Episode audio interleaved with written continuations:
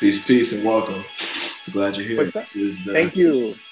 Cook on Quarantine podcast. I am here with uh, one of the most important education policymakers of a generation. proud of the pride of, of Baltimore. Okay. Uh, okay. Uh, the the intellectual, the, the hero. All right now. All right. You I'll take that. That pride of Baltimore got my heart. That's what I'm like. Okay, okay. Yeah. yeah. um, Mr. Brooks, thank you for doing Cook on Quarantine. It's good to have you here. Thank you so much for inviting me. Um, you know, it's good to see somebody uh, and uh, be in compliance with uh, the rules and regulations of the land. So there you go. Uh, already it already messed up, huh? Yeah, yeah. It's let's see. There you go. I'm back. Can you hear me? I can hear you. Yeah. a standard a standard glitch, you know, um, that I've been experiencing throughout these uh, uh, podcasts. Um, wait, you're so um, so it, it's pronounced Daryl. Daryl. Daryl. So uh, Durryle Brooks is on the Board of Education in Baltimore, and yes. um, uh, we got the opportunity to meet briefly at a conference in DC. Uh, I haven't had the pleasure of actually going to Baltimore, um, but um, I'm excited to like kind of hear about your story, about what's happening in Baltimore around the quarantine. Yeah. Uh, so, uh, so yeah, we'll, we'll, we'll, we'll hop uh, right into it. Just before, is it in Baltimore? Do you is it a, are you called a commissioner or a trustee or what is it? Commissioner. Yeah. Okay. Okay. We're also commissioner. Okay. Yeah. Okay. And so, how long have you been elected um, in Baltimore? So actually, we are not elected. We're appointed. Oh, my bad. Um, and so I got appointed last August. Um, and that's a whole different process. I know it's different for each city or a large educational education uh, educational agency versus some of the other states. You know, it just depends on where you are. But mm. for right now, we're just appointed. Okay. Um, Is it always been that way, or is it change, or? Um, I think there's always been an appointment process. Now, who does the appointing has changed since I can remember. So, uh, at one point, it was uh, the mayor uh, who had full control. Then the state, uh, doing some historical stuff, took over city schools. Um, then the governor did the appointing, um, and then maybe not, my time frame is a little bit off. I'd probably say within the last five years, uh, maybe a little bit longer, went back to the mayor doing the appointment uh, with the nomination of that process being led by a group of uh, community uh, agencies doing all of the vetting. So okay. the NAACP, um, our um, uh, Center, uh, civil rights organizations um, across the city and for the, the city of Baltimore itself, um, you know, uh, working um, working class uh, uh, groups for um, for unions. So so so the community panel is the, the the institute. You know, so when I went through, it was about um, thirty people in a room from all mm-hmm. different organizations. Um, mm-hmm. You know, grilling you about yeah. what you're interested in and why you want to run and or not even run, but why do you want to sort of serve in this capacity uh, for the city of Baltimore? Um, yeah, that's kind of the gist of our process. Okay, okay. Uh, how many people are on the uh, Baltimore Board of Education? Yeah, so um, we have nine full um, voting members, and we also have a student commissioner.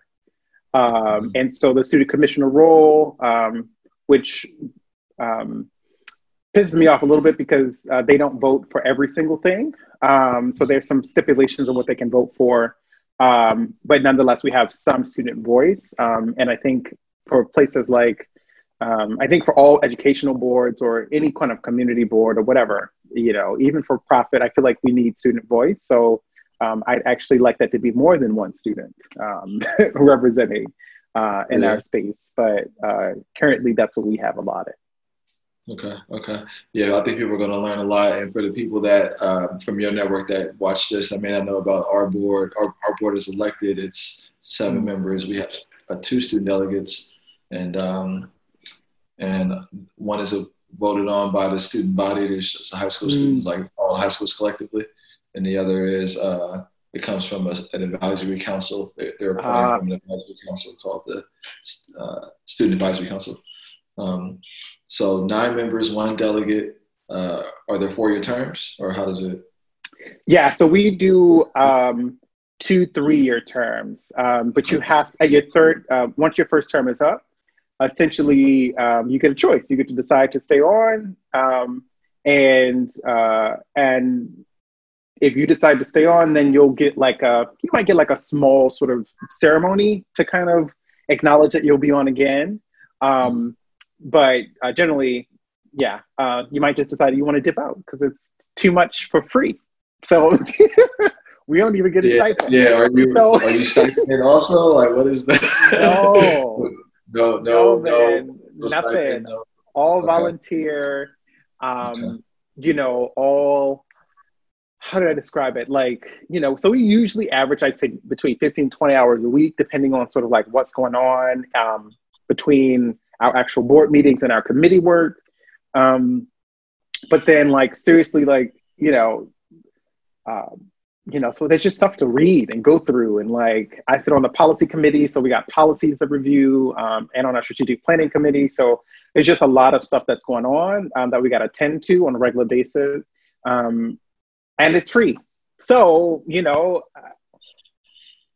I don't know too many people who can uh, volunteer 20 hours of of their time uh, right. you know which is i think is a um, one of the challenges for having an uh, uh, an elected board um, i'm sorry an appointed board with no um, with no stipend. Um, granted i feel like we should get stipends um, but that's a whole other issue. But i think for families um, or people who are interested in serving in the public in this capacity like if you're not giving folks um, it is the reason why I can do my job and give up 20 hours during the week where we're meeting traditionally like during work hours is because I'm faculty, right? So my job allows me the flexibility to um, go to a meeting at noon, one o'clock. But if you have a traditional nine to five job, this is going to be hard work for you. Um, and then on top of that, uh, then figuring out like how do you even manage an additional 20 hours when you know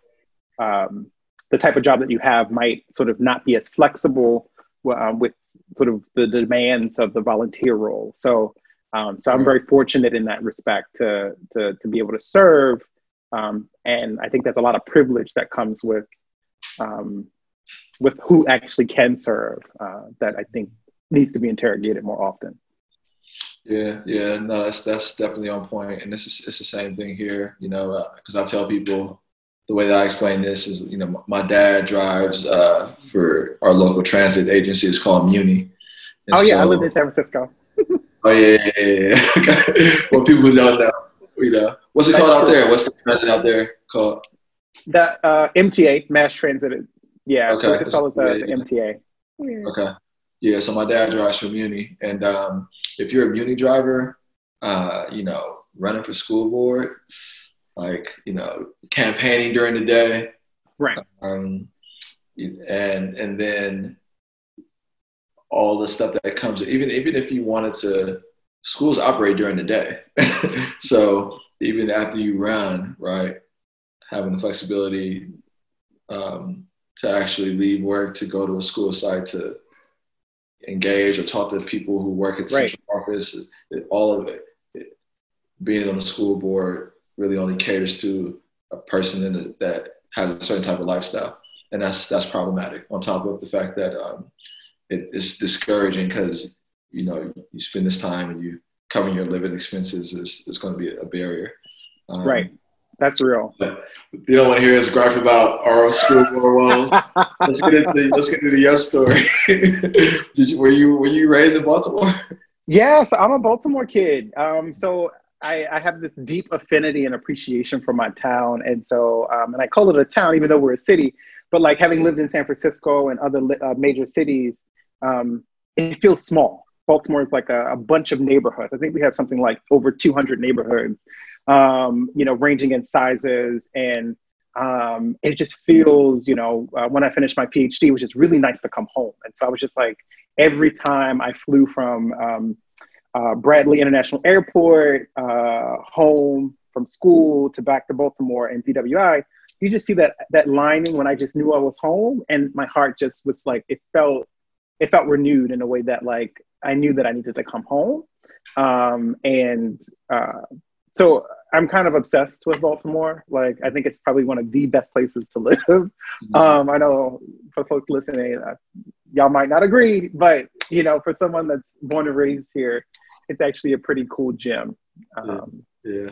So. What's the what are some of the things that if you could put your finger on describe like that that um, make you proud to be there so i mean like i think because we're a neighborhood uh, um, a city of neighborhoods i think um, generally folks show up for each other and you know and of course that's going to be to, very, to varying degrees throughout you know the city depending on where you are um, i particularly live in a, um, a high I would say a hyperactive community. Um, and so we're always looking out for each other. So when this um, sort of quarantine situation happened, folks were already on the ground organizing how do we get groceries to our neighbors who are elderly um, or who have might have sort of uh, complications that might make them more susceptible to um, COVID-19.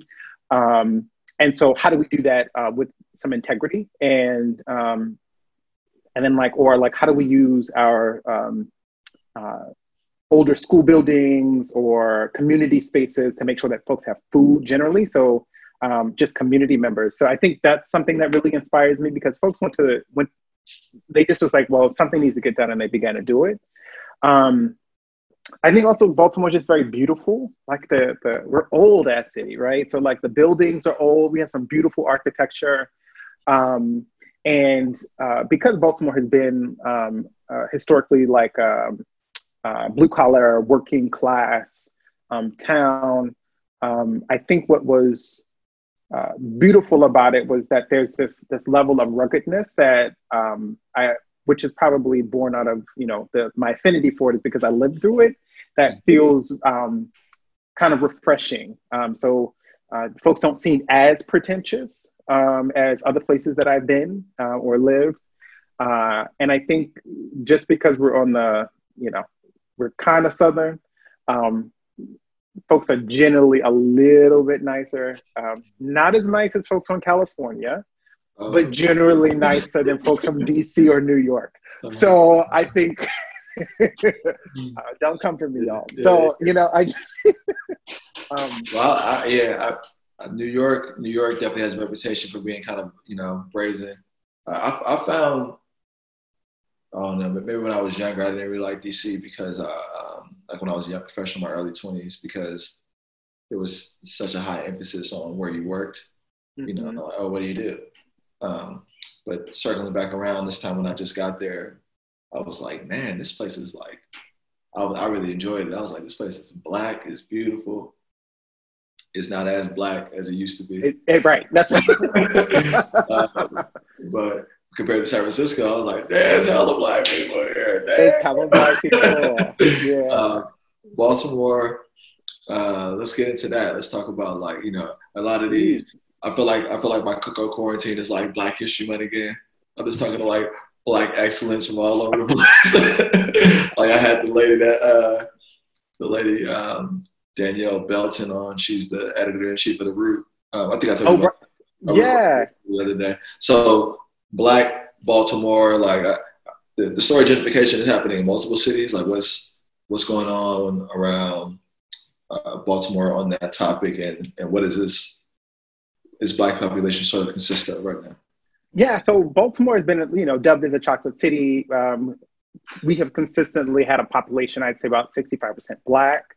Mm-hmm. Um, and so uh, I think we, you know, we'll see what happens with this new census that comes out. Um, but I think we're still probably about, um, you know, maybe about 60, 63% Black folks.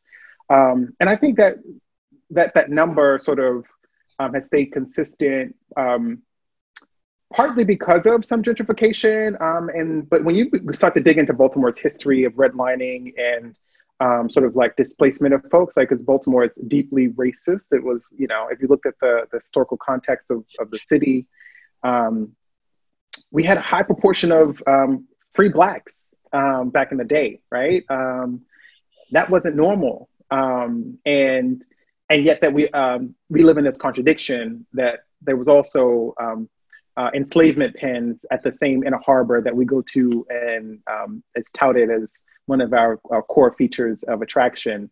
Um, but I think sort of what that really meant for the policy landscape and sort of how things began to shift in Baltimore is that um, where they were actually sending Black people in, um, they were also, of course, that meant that there were a lack of resources that were going there.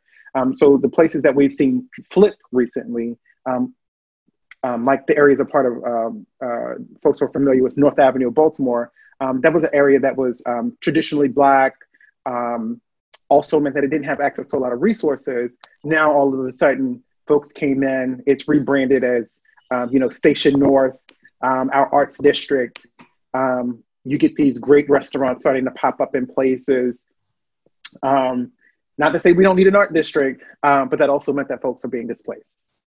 And so I think like trying to deal with that sort of dichotomy um, of uh, of our existence, where you know folks who have been here for really long periods of time, and then the fact that some people think that in order to have good things, that it has to be gentrified. Um, it shouldn't be. It shouldn't be like that. I don't think we have to live in that sort of duality. Like, um, you know, we have a lot of black artists here. We have a lot of um, black um, strong black working class families um, strong black poor families right? Because i keep reminding folks you know um, just because you're poor don't mean that you're um, somehow in, inefficient or defective or um, you got or somehow lacking inherently in character or quality. Um, no like we have folks who, who are committed to their families trying to make a living trying to do what's right for not only their their communities but the city at large. And i think um, in addition to a pretty substantial middle class black. Mm-hmm. You know, I'd say um, um, historically uh, a community as well. So, I you know I struggle with the the piece around gentrification because uh, unfortunately it means that um, folks are just kind of being moved and shifted around into um, communities that don't have a lot of resources. So mm-hmm. we're not spared. Mm-hmm. Um, uh, and you know, I think that's kind of just the reality of life across, I think, many major cities. Mm-hmm. Um, and it's messed up. Yeah, it's, absolutely. It's, yeah, yeah, yeah, and um, it, it's, it's it's also. I mean, this you see you see the story play out in the, these historic black cities, and um, mm-hmm. you know, as someone at the forefront of, like yourself, on the forefront of trying to prepare um, you know, a new generation to, to take the helm and and and lead the city and, and just participate um, in a very beneficial way, right? Like as community members or, or what have you. Um, something that we have to pay attention to uh, with with the public school system in Baltimore. Um, I was looking at some of the stats, like the all the all the you know what, what urban school districts um, uh, we talked about this in DC, I think, briefly when we met, but many urban school districts often struggle with, um, like, you know, the opportunity gap, like low mm-hmm. test scores. Um, yeah. San Francisco does. Um, the, there's, there's a lot more African American students in Baltimore. Uh, and it's, you know, so talk a little bit about like some of the great things happening in Baltimore public schools, some of the challenges that you're facing? Yeah, so I mean, I think right now I get to serve at a, a time when I feel like um, the cards are starting to fall in line, right? Um, so um, we have uh, uh, a wonderful CEO in leadership who um, has a vision, um, particularly our focus on restorative practice um, and social emotional learning that was not here, I'd say, oh, well, you know, 10, 15 years ago. Um, and so we have the local players through our community partners pushing um, restorative practice and restorative justice, um, social emotional learning. Um, we have now sort of internal leadership pushing that. And I think as we begin to see on the board that we're all in agreement that those are priorities in terms of like actually um, addressing some of the long systemic issues uh, around academic achievement in Baltimore City. Um, so that really makes me excited. Um, that doesn't mean that everything's going well or um, that, that, you know, um, if I wasn't on the Zoom with you, I, I wouldn't say a whole bunch of other things that um, um, to, to point out some of the challenges and the, the kinks. But I think by and large, I feel like um, for the task that at hand for a community like Baltimore that has, uh, for the children have been systemically underfunded and underinvested in, um, leadership that sees them as important, valuable, um, deserving, and then willing to put their time and energy in to get that money and the resources reinvested in them. I think you you can't underestimate that, and so I'm glad. To, I'm really proud to serve at this particular moment in time because I get to weigh in on that. I get to say, um, yeah, I love all my kids in Baltimore City, um, all my students, my scholars. Um, now, tell me a little bit about sort of like how we're making sure that um, the Black LGBT kids are taken care of, the Black uh, kids with disabilities are taken care of. So I get to begin to deepen the analysis so that um, the folks who, the students who've been historically falling through the cracks, right? Because there's just this, if we look at all students and then you start to look in layers and you go deeper and deeper and deeper, you get to find wider and wider disparities. And so what are our, what is our, uh, um, what's going on with our large um, or emerging uh, immigrant community? How are we taking care of them? Are we doing right by um, our Latino students primarily, but we have a whole bunch of different students from um, a lot of different countries. Folks are um, coming in as refugees um, uh, or immigrating to Baltimore, and like, how is a district being responsive to that? So I feel like um, at this particular moment in time, we we um, there's a lot of opportunity, but that means that there's also a lot of work to do to to address some of those gaps. Um, when I think about sort of you know why those gaps have persisted, so I mentioned that the the, the underfunding. Um, if you begin to look at the um, some of the Baltimore literature um, around education, you'll begin to find that there was um, um, after the recession, I believe in uh, 2008, um, maybe a little bit before that, there was a dip in funding for students and uh, the system broadly, but that meant for you know each dollar amount for student decreased. that money never increased after the recession was over. Um, so when we were looking at some reports, because we were back in this funding, um, this particular historic moment for Baltimore, with which the Kirwan Commission, which was to try to get a massive infusion of money to um, rebuild not only the infrastructure, because Baltimore has some of the oldest school buildings um, in the country, um, but then we also have um, uh, systemically underfunded district. Uh, and so through the work of the Kirwan Commission, we were really trying to um, get billions of dollars reinvested um, into um, Maryland broadly. Um, but then a large part of that would come to Baltimore because we're the largest educational agency in the state.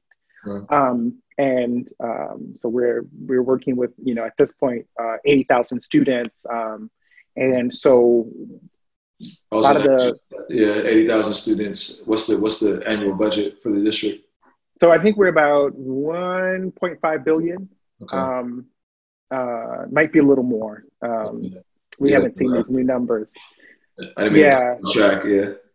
No, no, no, no, no. Yeah, for real. That's yeah. So it's kind of like um, so when I was as I kind of go back and like do my stuff right, and so looking at the policy landscape of Baltimore, um, um, you know, we had mayors, you know, setting up some uh, racial segregation ordinances, you know, um, that were adopted by folks across the country, like in the early 19th century, mm-hmm. um, um, rather 20th century.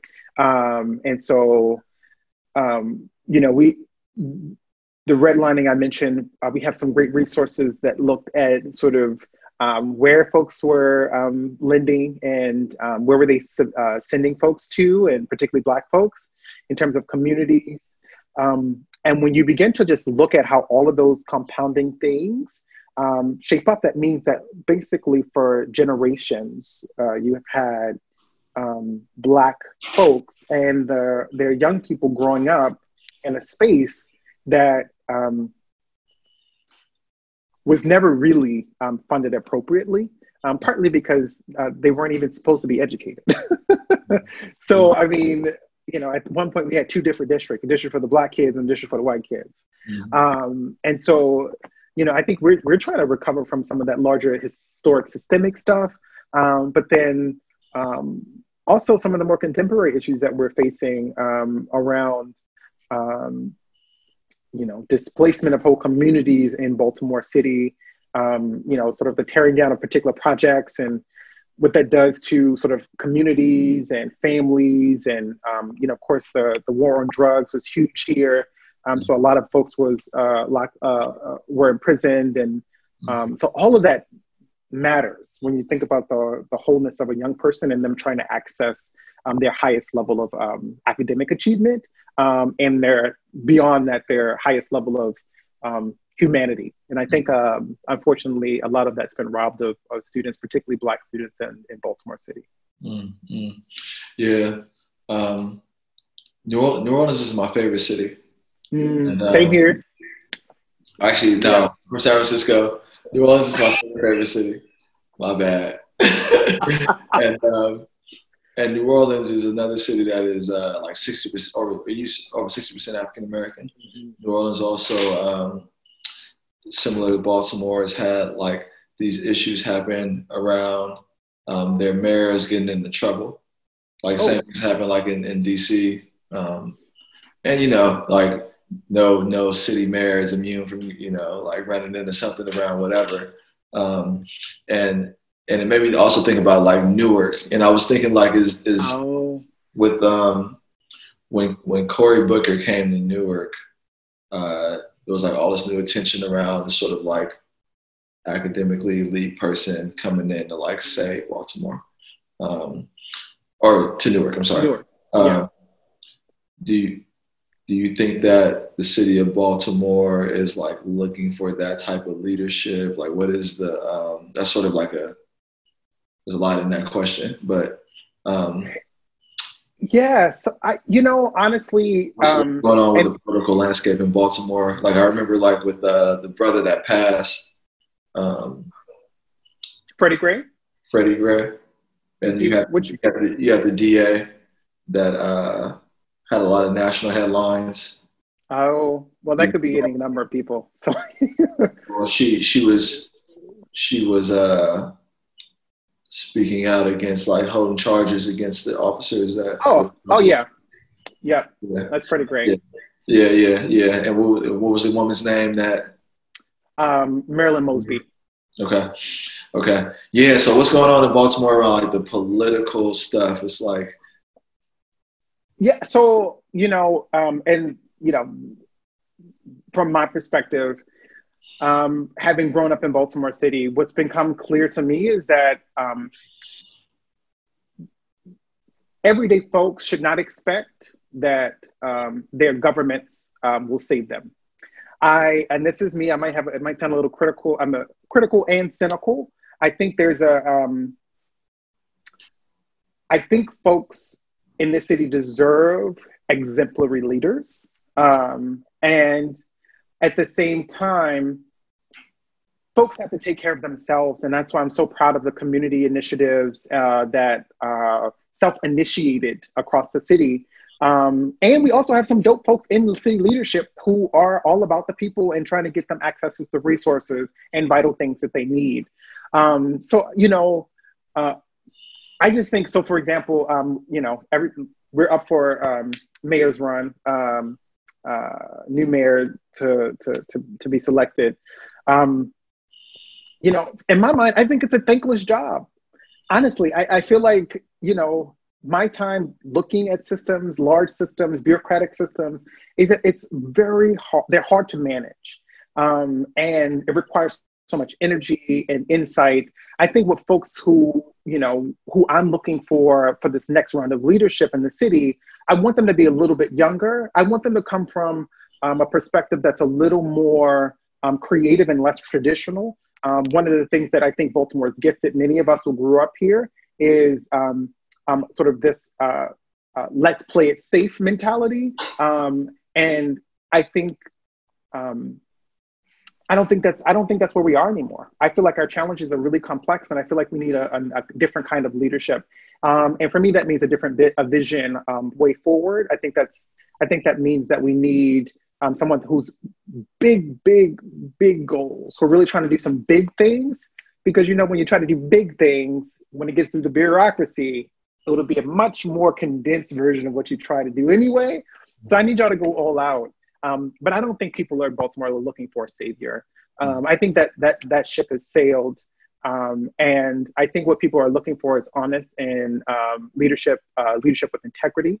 Um, and I don't know what it is about a political process, and uh, God knows if you look across this country, corruption seems to be at every turn. So I don't think we're particularly unique in sort of um, corruption um, or anything like that. But I don't know that, that there might be something in how political work is done or the types of alliances that sort of might predispose folks to make some decisions that are questionable um, and sometimes put um, their constituents um, uh, in, in, in harm's way. And so, you know, that's kind of my take on it. I, I feel like um, at this point, what I want for us is I want clear leadership. I want honest, authentic um, creators, um, innovators, folks who are really they're willing to take some challenges, um, and um, more transparency and accountability. And I think if we get those two things, I think we we actually doing pretty well uh, as a city. Yeah, yeah, yeah. Yeah, and you know, and I don't want to see I don't want to see Baltimore become a part of a, a, discussion where they where they need that either. You know, I think I think that was sort of the point I was trying to get at is that um, I know a lot of incredible people are coming out that city, and because of the headlines, it could be like this place where an opportunist is looking to come in and like take over or whatever. Uh, we're, we're we're we're approaching the top of the hour, and um, oh. I do want to. Uh, uh, uh it was so much. Maybe we should do a part two at some point because there's like a lot of uh, that I wanted to unpack because you know I've, I've never been. Yeah, I want to go, and I'm I'm so intrigued by. Um, I will make sure you're taken care of when you do show up on this post. Okay. One of one of my one of my close friends from college actually lives in Baltimore, and he um uh, he works in city government. I, I forget the agency now, but um, but yeah. So we're in we're in shelter in place. We're in quarantine. um, what is what has it been like for you? Like, how are you like adjusting? Yeah, for real. So I think um, you know it's hard. Um, as an introvert, I was good for like two weeks because I'm used to like just having like my small community of folks around me, spending lots of time in the house anyway. Um, I'm also a gamer, so like this is a great time to be on my game downstairs, just playing um, without inter- interruption or judgment. Um, so you know, um, but honestly, like you know, it, the dynamic is different, right? So usually I could go out, sit at a coffee shop, and just do my thing, even if I'm not even engaging with folks. Now that's really hard. So um, I think what our neighbors have done is, you know, um, so because we are uh, in row houses, you know, every maybe week or so, we're coming out for happy hour, you know, because we there's plenty of distance between us, mm-hmm. um, and we're still building community. Um, we're still um, engaging and supporting one another. Um, I think the mental health toll though is just real, and so um, you know, I've been I've having to like, uh, you know, I was just trying to get my fitness back on, and you know, and then they were like, "Oops, the gym's closed," and so I'm like, "Yo, like, what's up with that? And so like all my little muscles gone. I'm like through all this, you know, these phases and changes. Uh-huh. Um, and you know, that has an that's a toll because what I discovered later in life that I go to exercise um, for my mental health and less about sort of what my body looks like. Um, both they should be in good condition, but like, mm-hmm. um, so like now I've been able to like, um, you know, I've been having to make time to make sure that I go for a run. Um, finding, um, uh, I went to the track. Um, we have a reservoir uh, and it has a track around it. Just took some pictures as I was running of just like beautiful spring stuff, like a beautiful flower. Um, and then what I've been realizing is that a lot lately that I, you know, during times of crisis, personally and internally, in order for me to stay grounded, I also need to stay in ritual. And so, what are the things that I do religiously? Um, and that's not a, in a spiritual way, but in a, a way that means repetitiously that somehow grounds me. Um, and uh, a part of that is um, going outside and running. Um, and then also that will also be gardening once the, it's warm enough um, to be outside and making sure that I lean into all of the things that make me um, feel more connected and less disconnected, even though I can't be physically close to the people that I, I, I want to uh, anymore. So, yeah, I was gonna ask you if you had a routine. It sounds like, do you have a daily routine, like a morning routine or anything like that, or is that? Yeah, so my the only thing that I can commit to right now is like trying to leave the house to do a run, um, like every couple of days. Um, yeah. But I think it will shift when I have to go into the garden. Um, in which case, it's every morning I'm going out in the water um, to pull weeds and and to get ready for for springtime. Mm-hmm. Do you have a book recommendation? Ooh, um, let's see. I think at this time, like the first book that always comes to my mind is um, All About Love by Bell Hooks. Um, okay. And that was what my dissertation um, research was about uh, love um, specifically. Um, and which, which your PhD in? Uh, education. Okay. Um, but you know, Commissioner Doctor. yeah, but it was it was. My bad.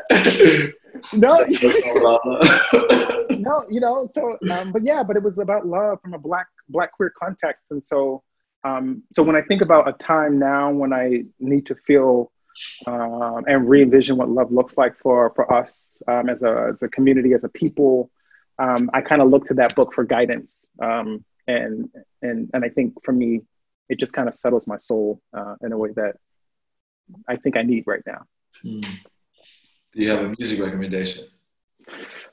Oh my God! So my homeboy from Cali just put me on to Doja Cat. Um, didn't know who she was. Oh, okay. I think I, I seen I, it on Spotify. I haven't. I don't know her stuff though. I'm gonna check it out. Yo, it's, it's I I'm feeling it. So I'm like, okay, when I'm running outside, that's what I'm listening to right now, Doja Cat.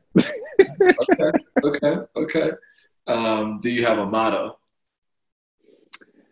A motto. Um, let's see. That's well. Usually, I try to give myself a, every year a new motto. Um, I don't know. So I, I got a tattoo that says, um, uh, live from your heart, lead with love, and your soul shall not know the sting of regret. Um, and so that's kind of what I live by every single day and um, try to, to be my best version of myself, uh, even when we're not in a pandemic. Right. Uh, that's what's up. That's what's up. Um, so yeah, thank you, Durryle Brooks, uh, Commissioner, Doctor. thank, thank, thank, uh, so I run a company called the Luther Harris Holding Company. It's a um, we do strategic advising, uh, diversity recruitment, and um, relationship building for other institutions. Um, you can find me at on Twitter at Stevon Cook, on Instagram at Stevon Cook, um, StevonCook.com. How do they get a hold of you? Um, folks can find me on like Instagram, if you want to see me, it's it's just Dr. Dr. underscore Durryle, which is my first name. That's D U R R Y L E. Um, or you can actually look at uh, go to www.durryle.com and you can see um, sort of what I do, sort of my areas of expertise, sort of what I do in the community. Just kind of do that front facing page that kind of um, tell you a little bit about me. And of course, you can send a, uh, an email to me uh, through Durryle.com as well. Okay. Sweet. Dr. Brooks. Thank you so much for the time. I appreciate this. And we definitely need to do a part two. And I also need to connect with you um, just to hear more about your experience living in San Francisco as a Black man. Because I have stories about what that's like. yeah, yeah, yeah. I should, yeah, we should definitely do that.